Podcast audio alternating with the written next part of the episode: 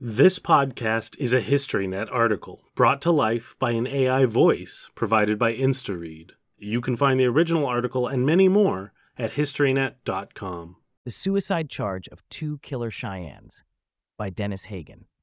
After his father berated head chief for not living like a man, the bitter young Cheyenne showed him how to die like one. To a casual observer, the biweekly distribution of government rations at southeastern Montana's amid the rolling hills of Lame Deer Valley seemed to have proceeded smoothly.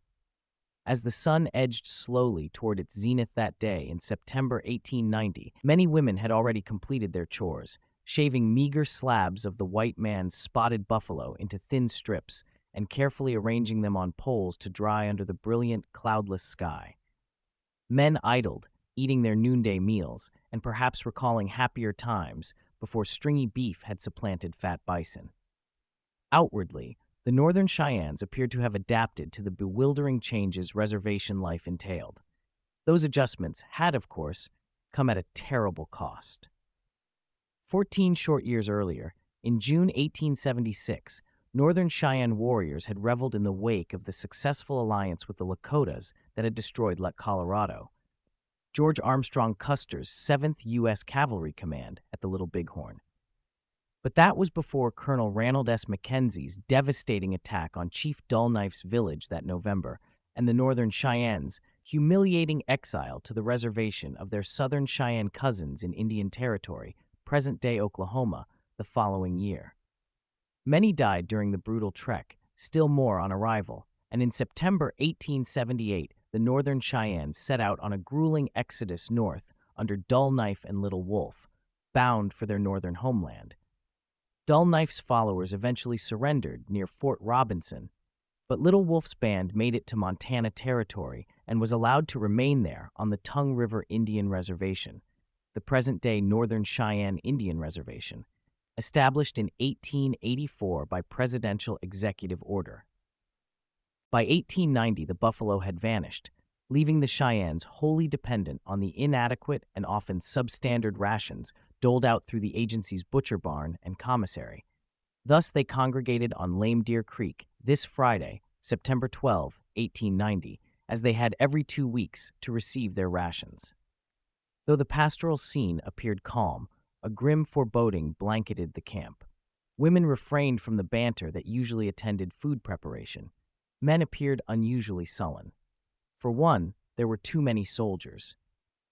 While the Cheyennes had accepted their nominal presence, Bluecoats still provoked chilling memories of Sand Creek, Washita, and Powder River.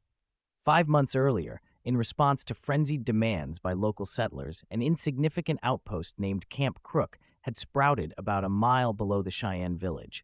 It housed three troops of the 1st U.S. Cavalry, and that afternoon, two of the three suddenly appeared.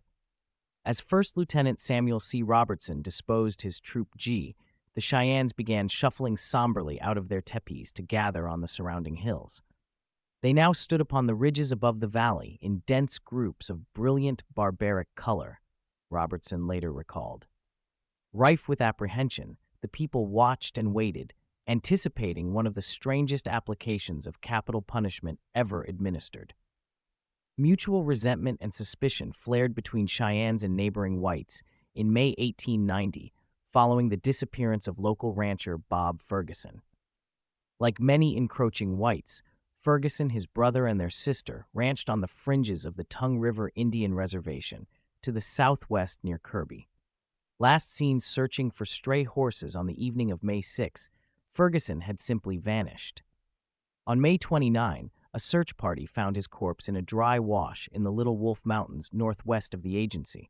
Ferguson's killers had wrapped his body in his black saddle blanket, wound the rancher's coat about his head, and covered him over with sand. Moccasin tracks and the butchered carcasses of steers at the scene of the crime suggested he had interrupted Indian rustlers and been shot from ambush. Cheyenne agent Robert L. Upshaw, who resigned weeks later, blamed Ferguson's murder indirectly on the government's failure to provide sufficient beef rations and directly on the fact reservation Indians remained armed. Meanwhile, lurid newspaper accounts whipped local settlers into a frenzy. On slim evidence, the Indian police arrested three Cheyennes. Held for several weeks, they were finally released, much to settlers' anger and dismay. The trio had served honorably under First Lieutenant Edward W. Ned Casey in Troop A, Department of Dakota, an experimental contingent of Cheyenne scouts serving with the U.S. Cavalry. Casey vehemently denounced their arrests as a put up plan by big ranchers seeking access to Cheyenne lands. Ferguson's murder was never solved, a fact that kept tensions at a low boil. By late summer, an uneasy calm had returned. On September 5, a 25 year old Cheyenne named Head Chief rode into Chief American Horse's village to resume his courtship of the chief's young daughter, Goa.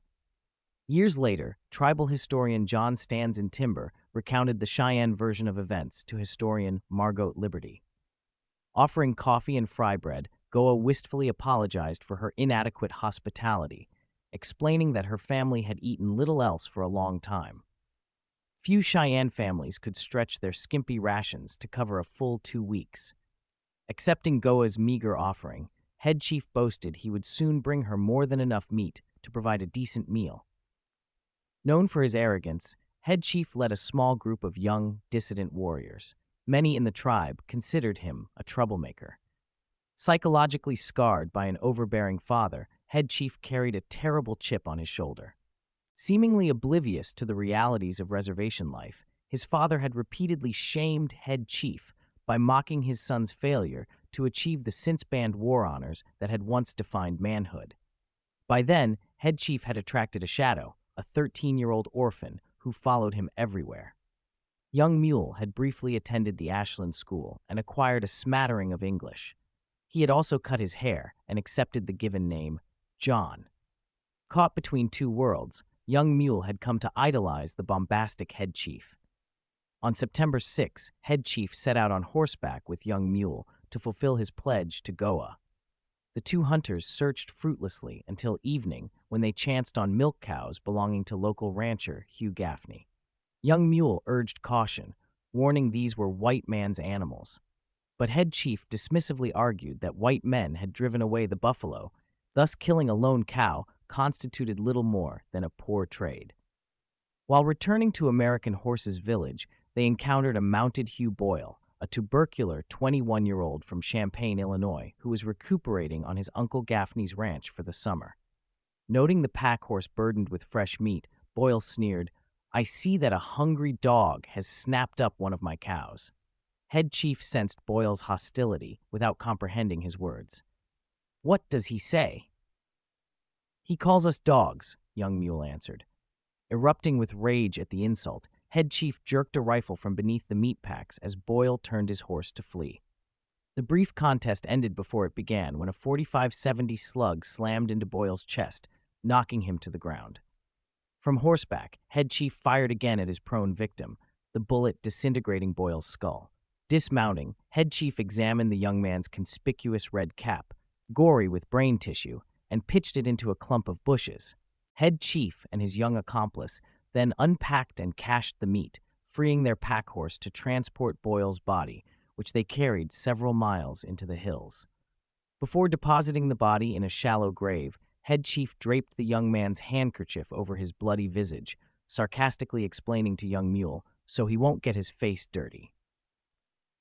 After dark, Gaffney's cows ambled home unescorted. Worried for his missing nephew, the rancher rode up to the Cheyenne Agency for help. Boyle's white horse returned the following morning, its saddle bearing bloodstains.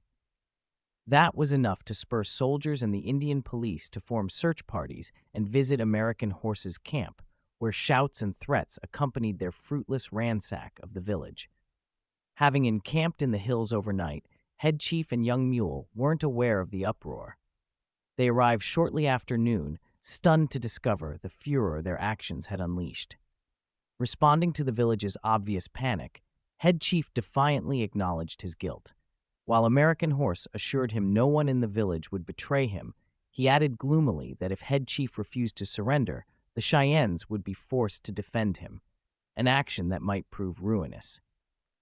Execution by hanging precluded a spiritual afterlife, and submitting to such an abhorrent death was out of the question for any Cheyenne, leading head chief to propose a stunning compromise. I don't want the women and children to suffer on my account. Go down to the agency. Tell them I killed the boy. Tell them on the next ration day, I will be there. Tell them to be ready, and I will play with the soldiers at that time. I will come in shooting. Let them try to stop me. They will never hang me. I will die like a man. Having sealed his fate, the defiant head chief visited his parents' camp near Ashland.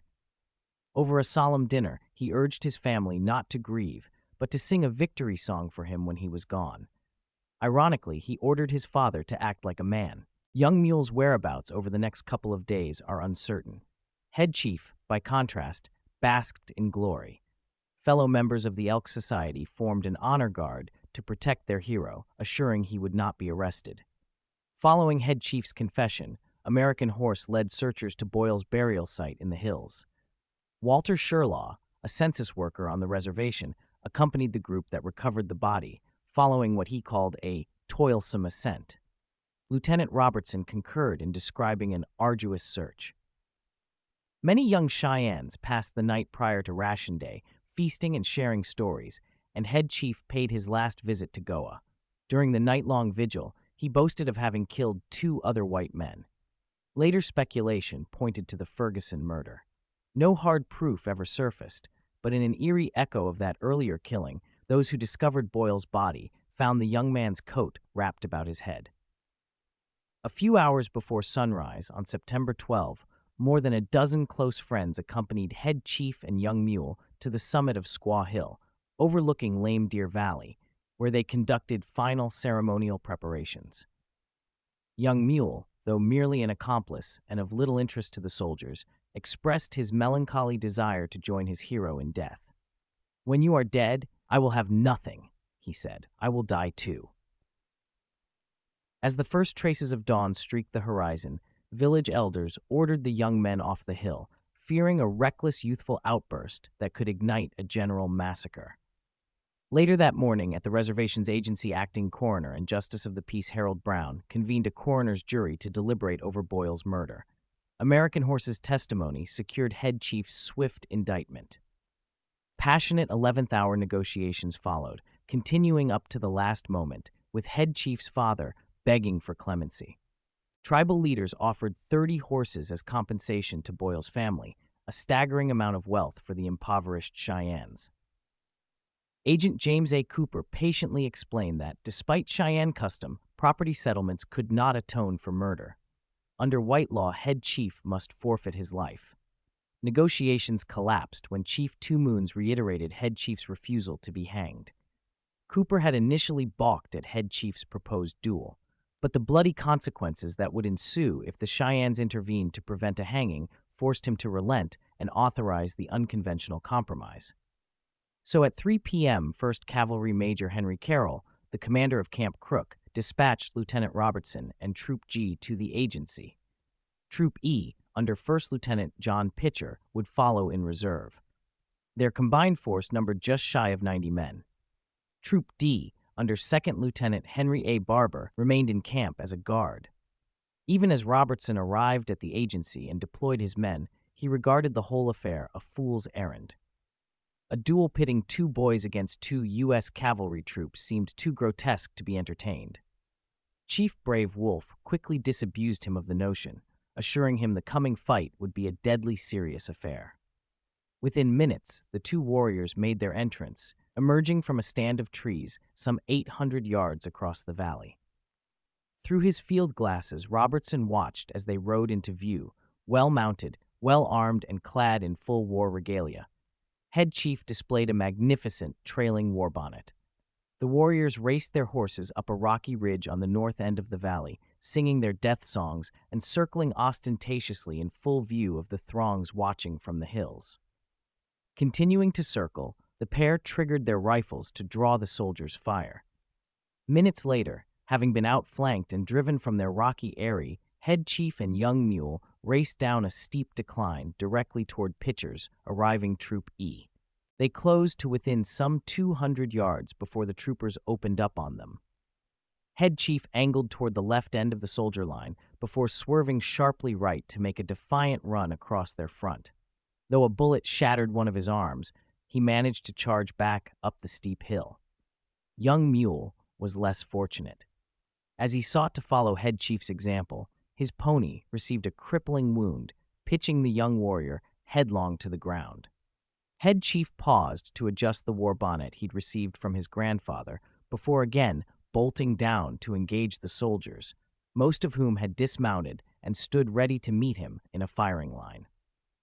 Twenty deputized members of the Indian police stood shoulder to shoulder with the waiting soldiers.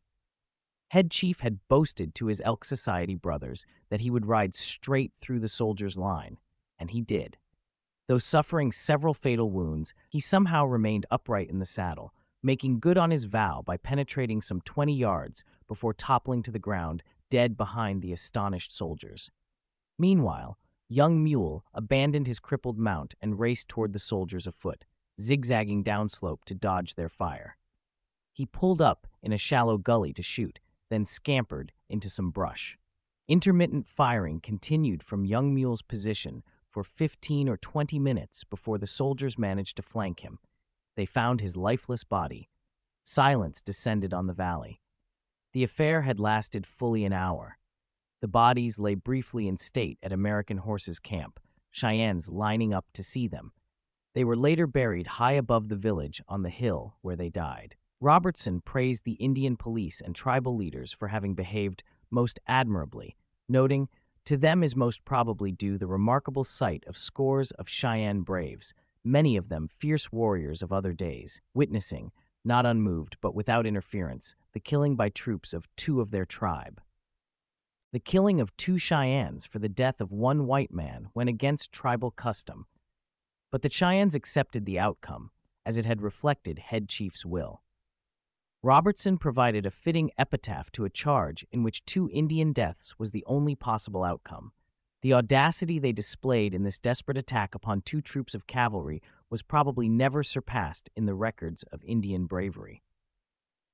Tribal tradition has it that during the final charge, a feather broke free from Head Chief's war bonnet, fluttering to the ground near the spot where he was killed. Someone tied it to a stone, and there it remained many years. Today, a trail of rocks marks Head Chief's final charge. It is said that Cheyenne onlookers had distributed the markers along the path his horse had taken through the grass before the rains and wind could erase it. Thank you for listening to this HistoryNet article. For more in depth, compelling historical content, please visit HistoryNet.com.